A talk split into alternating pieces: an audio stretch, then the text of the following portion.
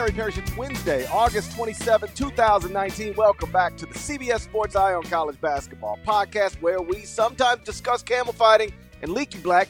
Matt Norlander is here with me, and if you've ever wondered why we run our Candid Coaches series in late August, early September, uh, like right now, it's because there's almost always absolutely nothing happening in the sport of college basketball in late August slash early September. And let the record show 2019 is no exception to that rule. Jason Gardner had to resign as IUPUI's coach because of a drinking and driving arrest. Sister Jean turned 100, and a bunch of kids set up official visits to schools. But outside of that, ain't much happened since the last time we spoke, unless I'm missing something. Norlander, am I missing something? Not a lot happening in college hoops right now. But by the way, college football is back. Just a quick quick note. Cover Three podcast, Chip Patterson, Barton Simmons, Tom Fornelli. That's in full swing now. If you love our podcast, you will definitely enjoy the Cover Three podcast. They've got these new Saturday night reaction instant analysis episodes that are going to be happening all season. So you don't have to wait until Monday for your college football podcast love. It'll be there for you Saturday night or when you wake up early on Sunday morning. So check it out. Cover Three podcast on Apple Podcasts. If you love us, you will enjoy them. Be sure to check them out but that's just the college football side of things. As for college basketball, anything else we're missing, Parrish? Uh, yeah. Have you noticed all of these teams taking these precious, highly enviable foreign tours and all of the team development, the great team bonding that's been going on over the course of August? How dare you? How dare you just toss that to the side? In fact, you know what, Parrish? I'm thinking. I'm thinking for next year, maybe we call up all these coaches, see what they learned, see who was a standout on the trips. You know, see what was maybe most concerning about these trips. What do you What do you think of this idea? I'm going to go ahead and put it at 0.0% chance that that's going to happen. Um, yeah, it seems like a waste of time from my perspective. Uh, I, I, I would love to hear the the answers are always the same. Like they're always different coaches, same answers. We bonded. Somebody stood out. Somebody was really good. I really like this. Got to work on our defense. Got to got to get better defensively, Parrish. I'd love to hear a coach come back from a trip to Spain and be like, you know, didn't really bond. Our guys hate each other, and it, it, it was magnified as we were in Europe for ten days. But maybe we can get it worked out before you know before the season gets here. We got we've got some fissures already. No, okay, hold on. Let's let's. If you were really going to get a coach on the record to honestly assess some of this stuff, you'd you'd get some. Yeah, man, I love the fact that I got a, a free trip to Italy, to Spain, to Australia, to the Bahamas. I'm loving that I got that out of my job. That's amazing. Had some incredible meals. One night, got probably a little too drunk, and my assistant had to wind up coaching the game the next day for the most part. Uh, but but really, uh, yeah, the guys had a good time. We took some tours.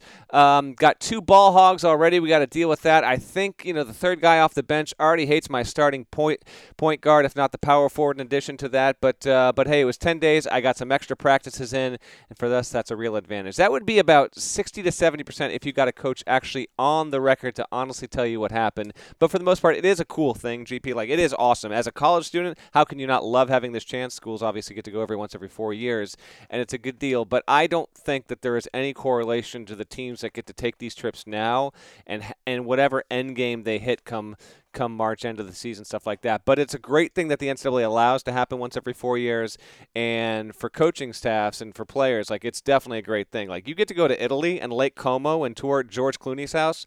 That's that's awesome. In fact, I often feel bad for the smaller schools that just got to you know they got to they got to dip out to Canada because comparatively, like nothing matches up to Italy or some of the better parts of Spain.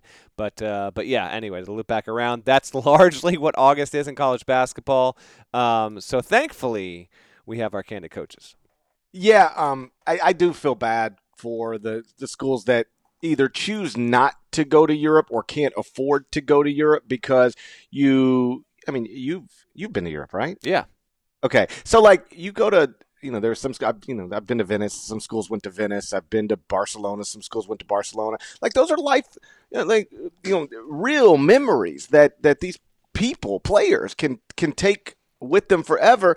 And you know, considering that so many men's basketball players come from um, situations that probably did not allow them to travel to Europe as a child or a teenager, Uh, I just think it's an amazing opportunity that, yes, we bang on the NCAA all the time. This is something they've gotten right, and that they allow these coaching staffs to take these players to to see another part of the world and experience different cultures and and, and honestly experience things they probably never imagined experiencing given where again so many of them come from. It's a it's an awesome deal and it's um it's always cool to, to watch coaches really um, the ones whose athletic departments have the money to do so to watch coaches really take advantage of the opportunity and put together a, you know a, an all-time for the ages trip. No doubt about it. And as we uh, as we segue here i will thank i think i had four coaches who took these trips this year who either uh, got to me right before they left on the phone. Uh, one did it on the flight returning, and a couple, a couple even did it. To, I, I won't I won't give up any names, but there there is a head coach who had one of these trips, and I thought that he had not yet left. So I reached out to him. He's like, "Yeah, I'm, I'm good to do it, man. I just I'm in the middle of like doing stuff with my with my kids here today, but I'll hit you up like t- tomorrow." So I let it go. It's like five days later. I'm like, "Hey, man, just whenever you can, just shoot, shoot me back your answers." He's like yeah, that sounds good. We're on our way to the game this morning. like, I'm, I'm now in Europe. I was like, oh, dude, like, no. By all means. So anyway, that game happens, he and that coach hit me back probably about six hours later, um, which is like the one thing I don't want to do is when these coaches. In fact, I try not to ask coaches that are going on these trips in most years. Like you're you're over there, you're having a good time, you are genuinely like coaching up your guys, doing some stuff like that. I don't need you answering these questions, but for the uh, for the small number of coaches I did get in contact with and who did actually do this while overseas, uh, much appreciation to you. Uh, we had a, a, certain variety of questions this year, as we always do, and the answers and, and quotes that we got back certainly are always informative, entertaining, and I know the readers like them as well. So, GP, we've had five go up. We've got four more coming before this series concludes for this season. Which one do you want to hit on first? Let's get uh, you know the responses, our responses to the coaches' responses, and you know maybe what surprised you and me. Well, we'll just take them in the order that they were published. So we decided to start with one that we figured would would get some attention, and and it did. Um, the question was a, a, pretty simple one: If you were to win a national championship, say this season, w- would you take your team to visit Donald Trump's uh, White House? And the reason this is a, a question worth asking is because no college basketball team has visited the White House since President Trump um, moved into the White House. We've had opportunities for North Carolina, for Villanova, and for Virginia, and they've either all turned down the opportunity or couldn't agree on a date, which is like uh, the nicest way possible of saying we're, we're this just isn't going to happen. We don't want to do it. I think it's completely safe and reasonable to suggest that if any of them wanted to go to the White House, they could have.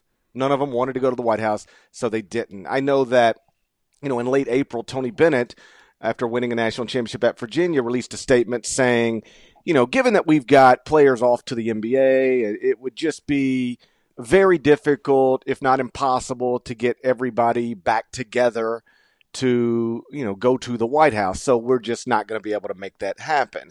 And as I pointed out at the time, like, you know, Tony's a nice man and he was trying to be as nice as he could be. But but the truth is national championship teams that lost players to the NBA literally for decades were consistently figuring out a way to go to the White House. So I'll acknowledge maybe it's difficult, but it's certainly not impossible because, like, how did it happen every year under President Obama, under President Bush, under President Clinton? And I did think it was hilarious that later on in the summer, Virginia announced that they're going to raise their banner I think it's maybe next month. Um, yes. In the in the arena, and somehow everybody's going to be able to get together for that. So that's evidence, undeniable evidence that if the Virginia players all want to get back together for something, a ceremony, they can do it. They want to do it to raise the banner. They didn't want to do it to, um, you know, when it comes to going to the White House. And Villanova is another interesting example. Uh, when Jay Wright won his first national title, the team went, visited President Obama's White House, and described it as one of the greatest experiences of his life. Two years later, they win the championship. Eh, it's a different time. That's literally the quote. Jay said it's a different time, and they were not going to go. So we asked more than 100 que- coaches this question, and 63% of the coaches said we would not go to the White House. 37% said that they would. But one of the points I made, Norlander, uh, is that what I heard mostly from coaches, and you tell me if this jibes with what you heard. Um, there were some who said there were there were again 63% said absolutely not, we would not go. There were some who said we I would personally like to go because I respect the office, but I don't think my players would want to go. Then there were others who said, yes, we would go um, because I respect the office and I wouldn't turn down the opportunity, but I, I, I really wouldn't be enthusiastic about it. I, I don't think I talked to a single person who was like gung ho, yes, I would go. My team would be fired up and it would be the greatest experience that we've ever had. I didn't hear that at all. I didn't hear that. Um and and you mentioning Bennett, Wright, Roy Williams, it's not as though you know those three coaches come from territories that were clearly leaning one side or the other. In the 2016 election, Pennsylvania got electoral votes for Trump, North Carolina got electoral votes for Trump, but Virginia got electoral uh, votes for Hillary Clinton. I did hear from a number of coaches who said, given where I coach, I am in Trump country, so to speak. I'm in, a, in a, a, very red part of the country, red being obviously Republican, blue being Democrat. Um, I would feel immense pressure to go. I had a number of coaches try and cop out of this question and say, I let my team to decide, and to those coaches, with many of them, I followed up and saying, "No, this is we are un, we are operating under a hypothetical, or no, I'm just simply saying, would you want to go, you yourself, not what your players would want, but what what you would want." Um, what I found interesting, uh, and interestingly enough, you you texted and asked me about this before the the story went up.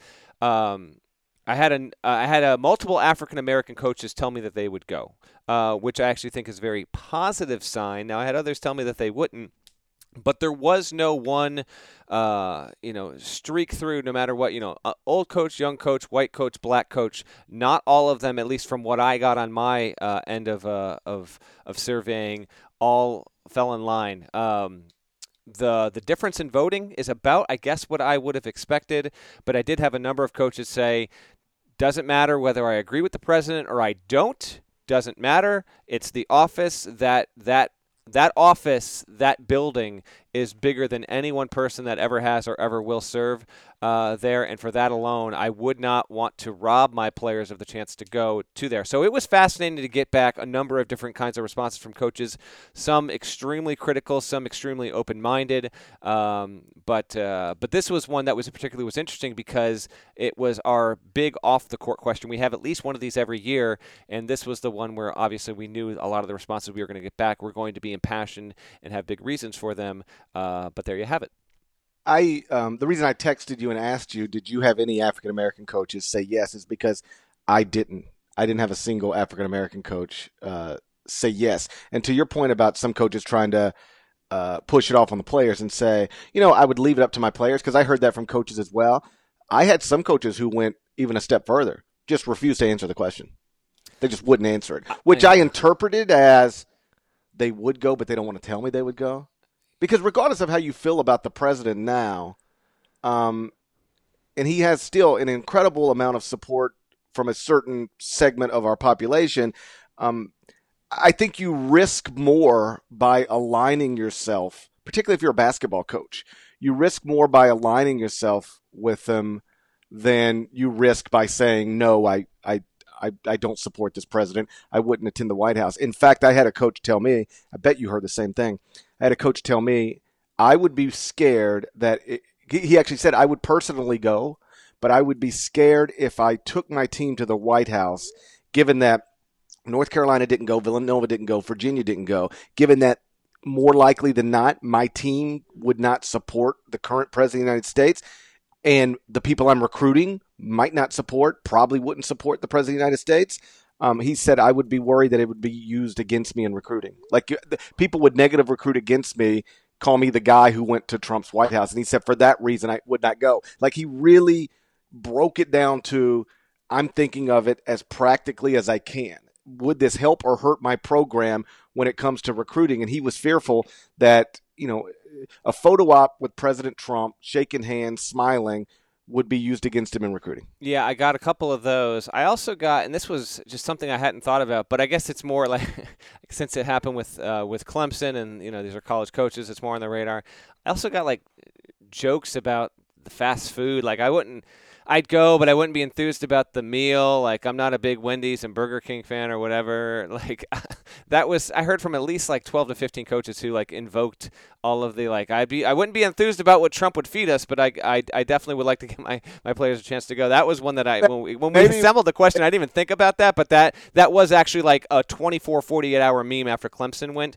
Um, so that was probably the most common comment I got when we asked coaches this question. And yet now now I'm just brainstorming here. If you are President oh, Trump boy.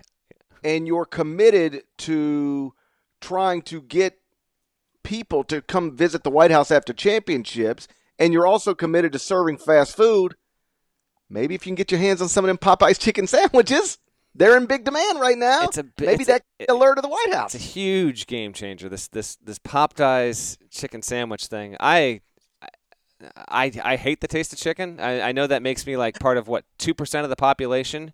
Um, I've never liked the taste of chicken, so this is not this is a problem I don't need to encounter. We do actually have Popeyes up here uh, in Connecticut. So do you uh, have you have you gone after this this thing that has taken over the world over the past week? By the way, GP, have you have you tasted the Popeyes chicken sandwich? Do you have thoughts you'd like to share? I have tasted the Popeyes chicken sandwich, but just uh, for a second, the sentence I hate the taste of chicken is the weirdest sentence I Can't think I've it. ever heard a human say. Cannot. I don't know how my brain and tongue are wired. I have never liked chicken ever, ever. It's my, it might be my least. No, my least favorite food is onions. But uh, among anything that would be qualified as protein or meat, it is it is chicken probably in a landslide. And I know that's weird, but I I, I can't. fit The heart knows what it knows and loves what it loves and hates what it hates. And with me, it's always been chicken. I don't think I've ever heard another person say those words. Like, like I can, I can understand people go, you know, chicken not my favorite thing, or fried chicken, like it, but unhealthy, so I don't want to eat it. The idea that I hate the taste of chicken, I really don't think I've ever heard anybody possess that opinion. I don't know what to tell you, my man. Well, so anyway, the Popeyes chicken sandwich Right. ain't gonna be for me, but uh, and we are we are veering off the track, which I always enjoy in this podcast. But uh, overrated, un- overrated, underrated, properly rated. properly rated. Um, I went now. The the problem. I don't know if you saw the news from yesterday. They're like legit sold out. They don't have any more chicken sandwiches. They they won't have them again for at least several weeks. Like the the attention that this release garnered and how it went viral and it became a thing to say you're doing. Like, do you remember that game when that thing that Pokemon. Game came on your uh, iPhone several years back, and people were like walking around outside and yeah, the shooting. poke the Pokemon thing.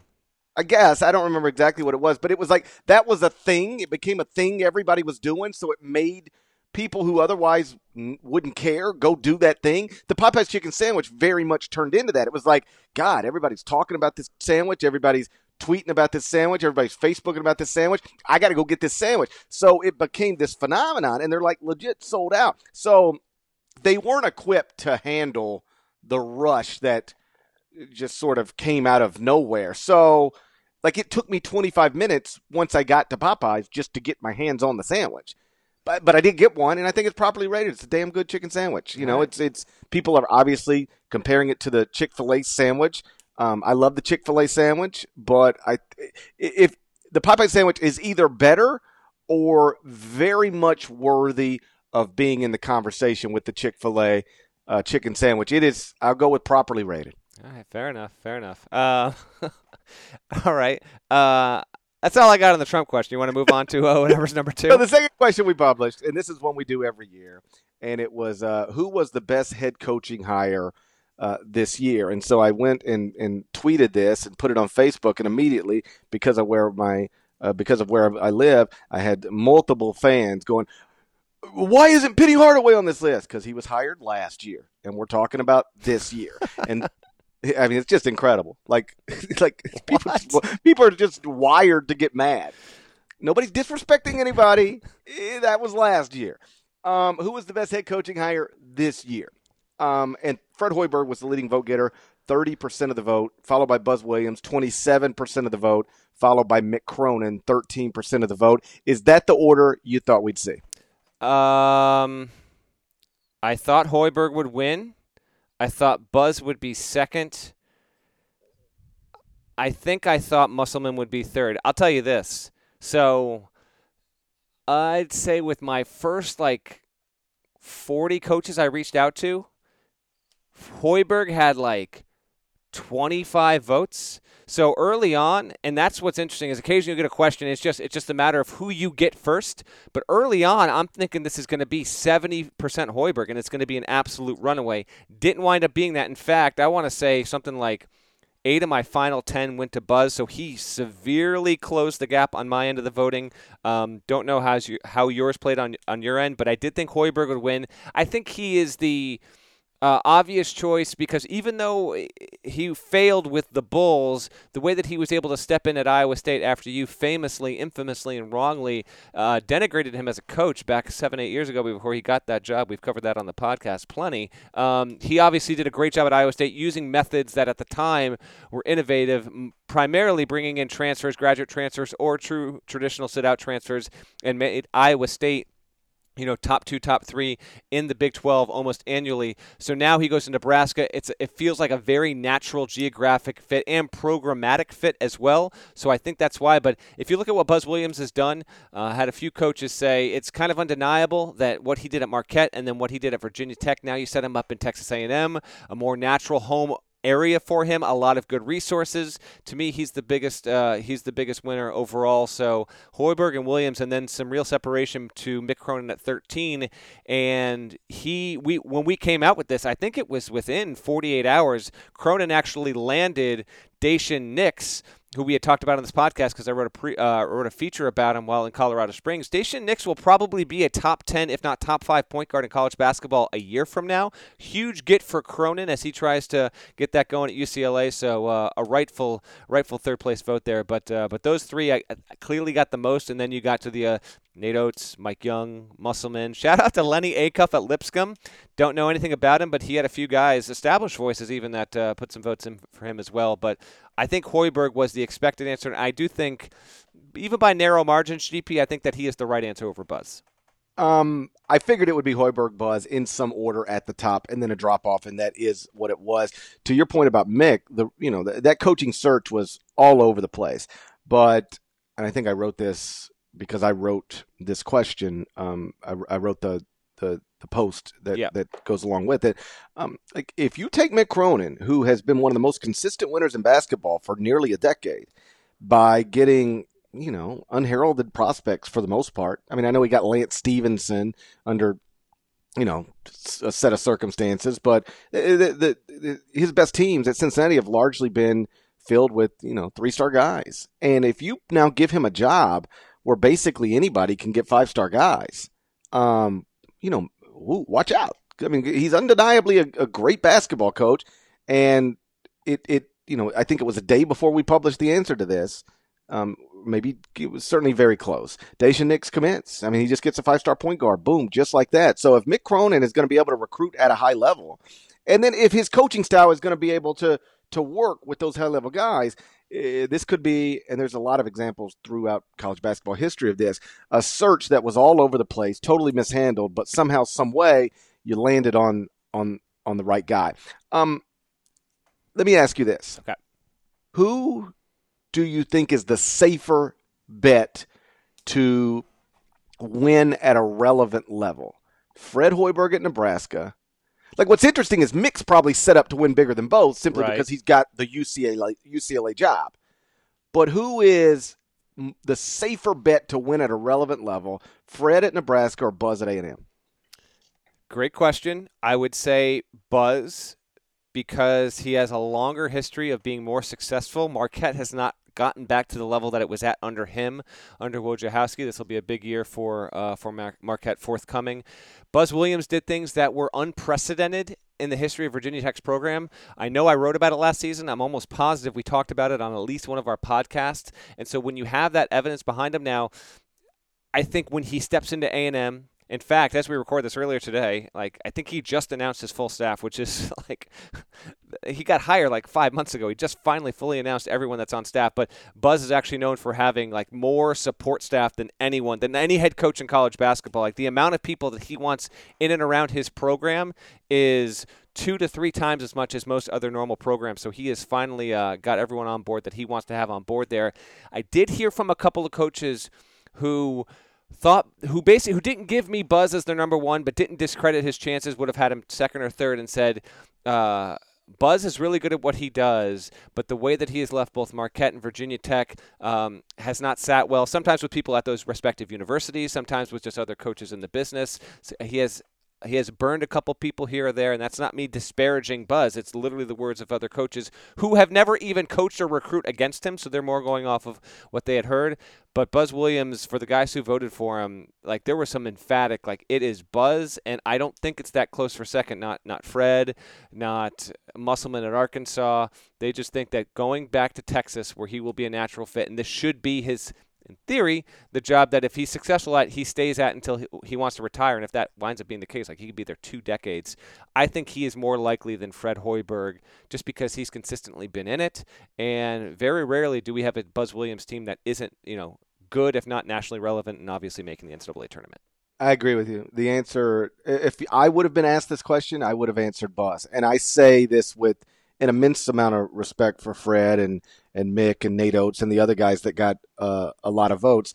Um, you, are exactly right. My Fred Hoiberg got hired at Iowa State column is one of my all time uh, freezing cold takes. I could not have been more wrong. I thought it was gimmicky. Like, okay, we just lost a coach. Now let's go hire our most famous alum who's literally never coached basketball before.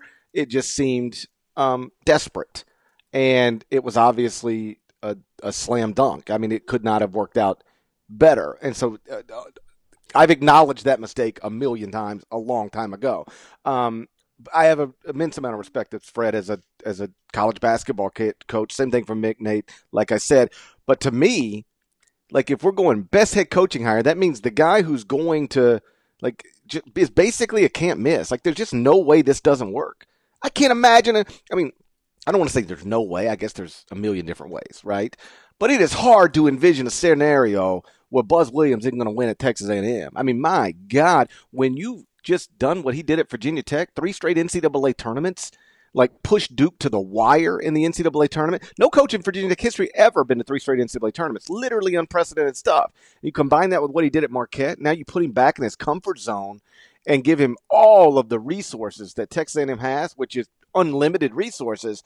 It, again, never say never, but boy, it's if I had to bet on somebody, I'd bet on him. Yeah, and it wound up being that um, that that Buzz and Hoiberg were the the two coaches who like people expected Nebraska to open, and when that happened, Hoiberg would be the guy that would go there. That wound up happening. And then, worst kept secret in the sport for months was Buzz Williams would leave Virginia Tech to Texas A&M if and when that opened. That wound up being the case. I don't know if that had direct influence on the way that other coaches voted because that kind of stuff was buzzed about. Pun unintended, truly there. But uh, but I think it could have been a factor as well in those two guys being the leading vote getters. And we've got even more interesting stuff to get to with all these candidate coaches' questions and responses. But first, check it out. You smell that? Mmm. Football season is back. Feels terrific. College football is here. The NFL is a week away.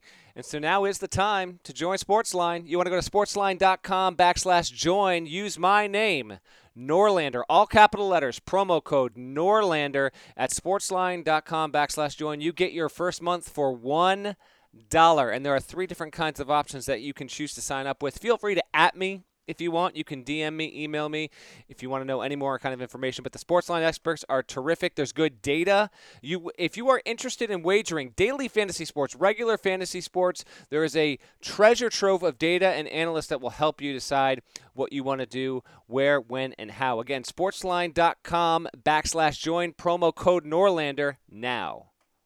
The all new Hyundai 2024 Santa Fe is equipped with everything you need to break free from the dull work week and embark on an adventurous weekend with your family.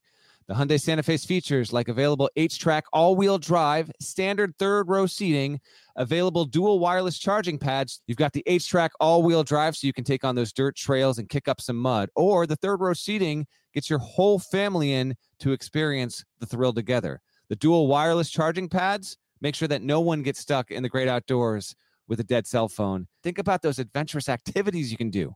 Like me, taking a ski trip up with the family, maybe going on a camping expedition, anything and everything. Learn more about the all-new Hyundai Santa Fe at hyundaiusa.com. Call 562-314-4603 for complete details.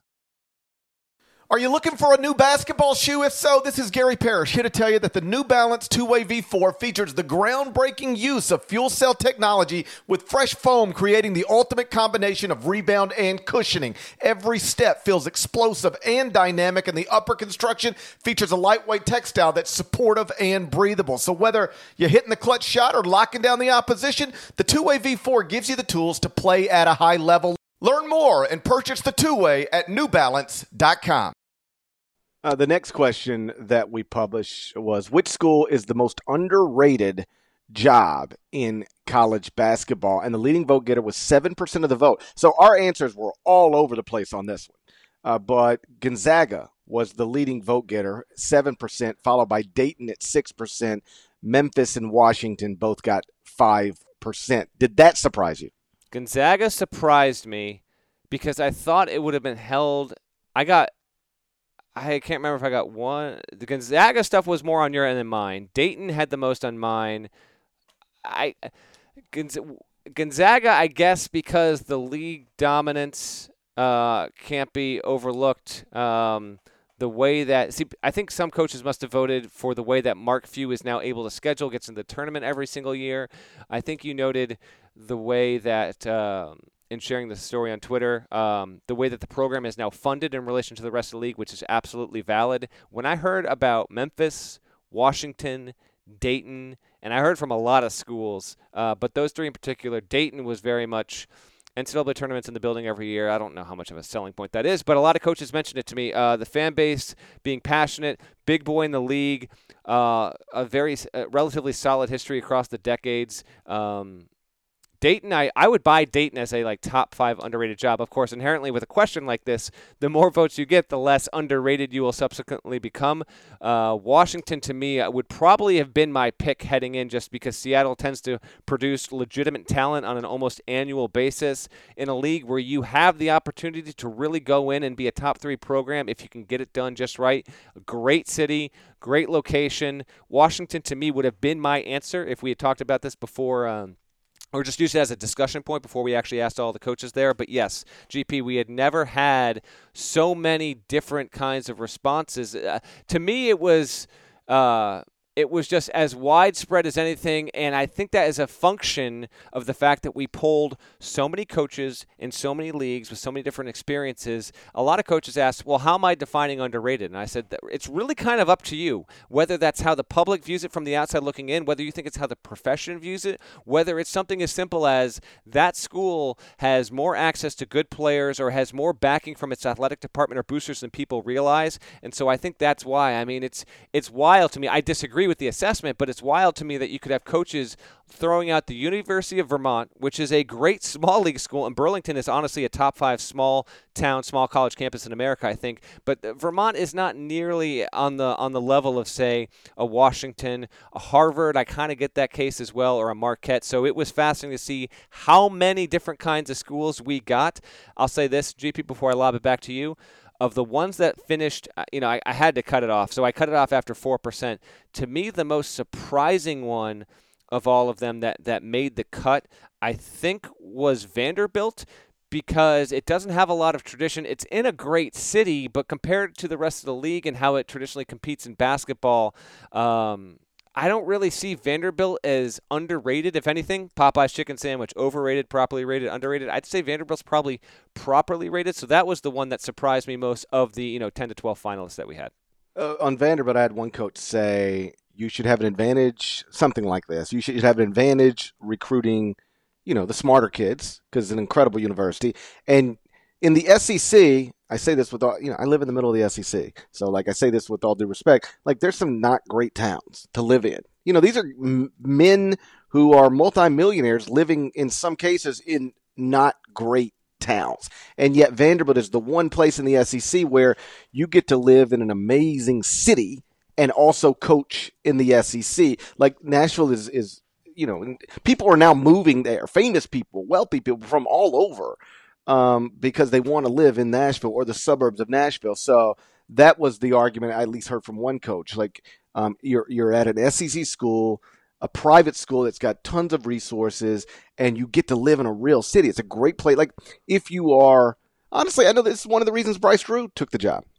I, a few years ago, Bryce Drew was I don't know if he was offered, but like could have probably had the Mississippi State job like before Ben got it, and um, and he was just like, you know, do I really want to live in Starkville, Mississippi? Is that where, where I want to raise my family? And I think he he landed on the I don't know about that uh, side of things and decided to be patient. And then uh, when Vanderbilt presents itself as an opportunity, what an amazing place to be able to raise your family. Now, didn't go so well, obviously, um, but that was the thought process behind it.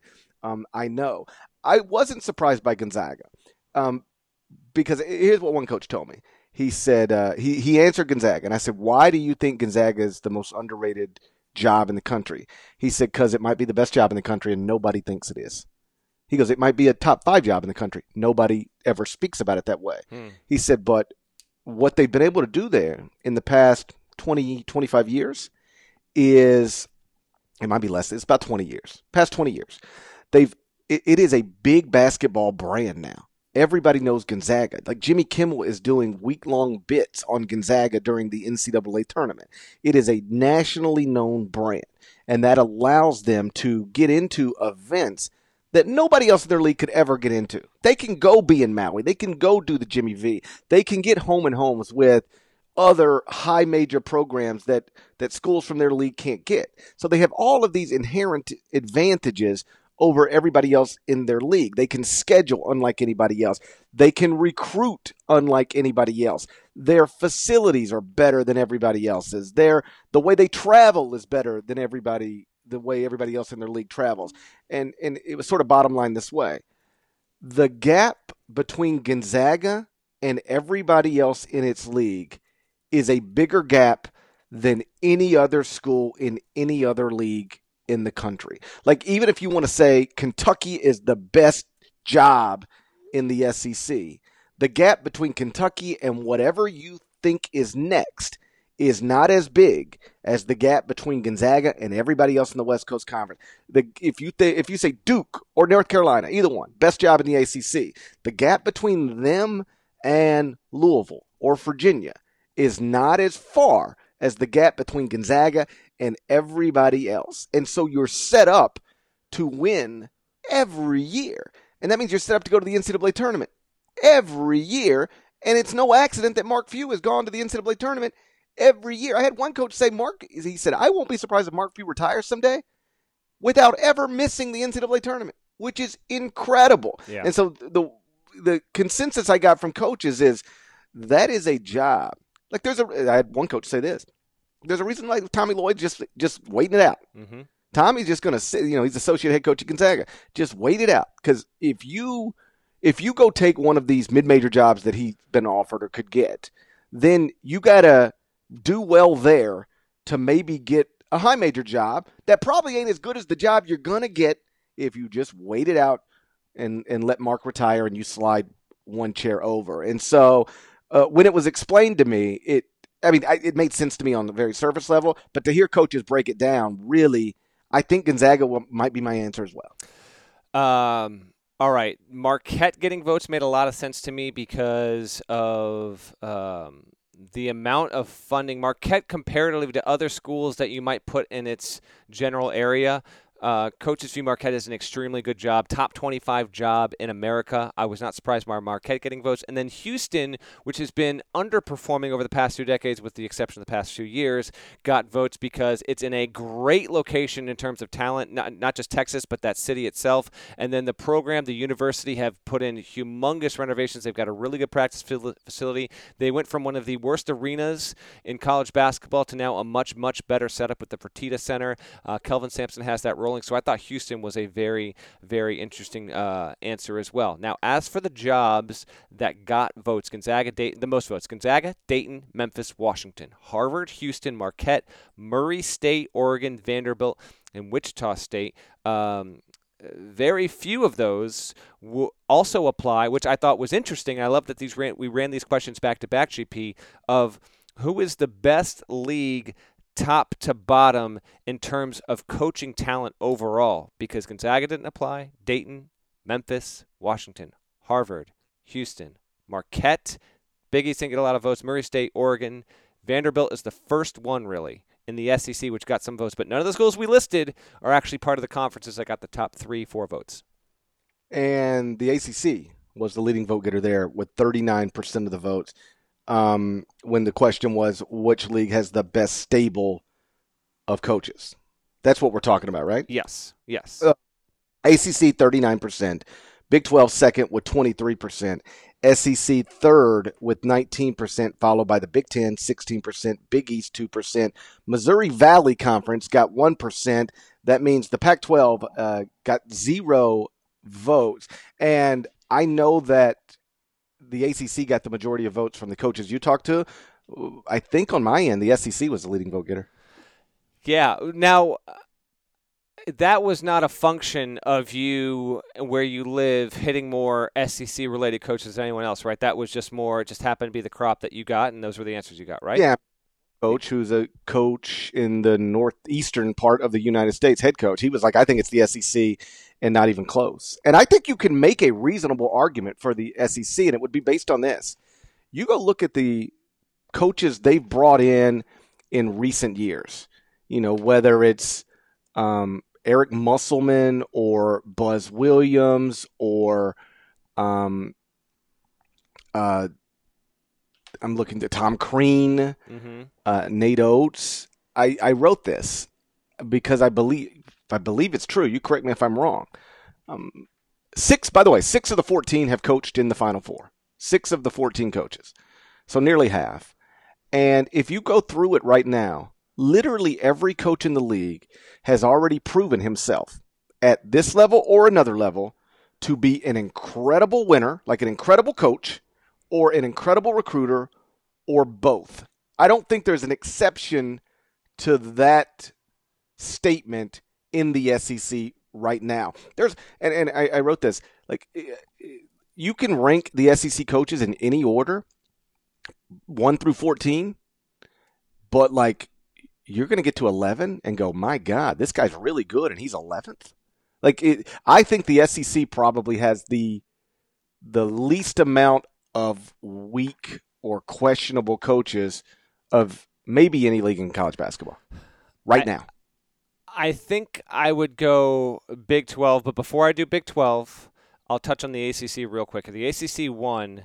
The AC now we asked from top to bottom. So when I presented this question to coaches, I said you need to put as much emphasis on the top three coaches in the league as you do on the bottom three. And so the coaches that did not vote for the ACC specifically pointed out again, this is no offense to these coaches, but they said, you know, Jim Christian hasn't gotten it done yet at Boston College. Danny Manning hasn't gotten done at Wake Forest. Jeff Capel has been a good coach. We'll see how he elevates the Pittsburgh program at this point. And uh, it's interesting. Mike Young actually, a lot of guys said if Mike Young is your third worst coach in your league, then you are the you are by far the best. But others said not sure of him yet. Not sure at Pastner. So from top to bottom you know, ACC would clearly win it uh, based on the top half of the coaches, but the Big 12, the Big 12's roster of coaches, GP is all right, let's run let's let's run down the roster right now. Okay, Bob Huggins been to the Final Four multiple times. Uh, Jamie Dixon has not been to the Final Four, but made uh, Elite Eight runs, and his history of turning of, of, consistency at the Pittsburgh program and now turning around the TCU program self-evident. Lon Kruger been to the Final Four. Shaka Smart been to the Final Four. Steve Prohm has not been to the Final Four, but also was very good at Murray State, including coaching that team to a 31 and 2 record and has reached the NCAA tournament three times in four years at Iowa State. You've got Bill Self, speaks for itself.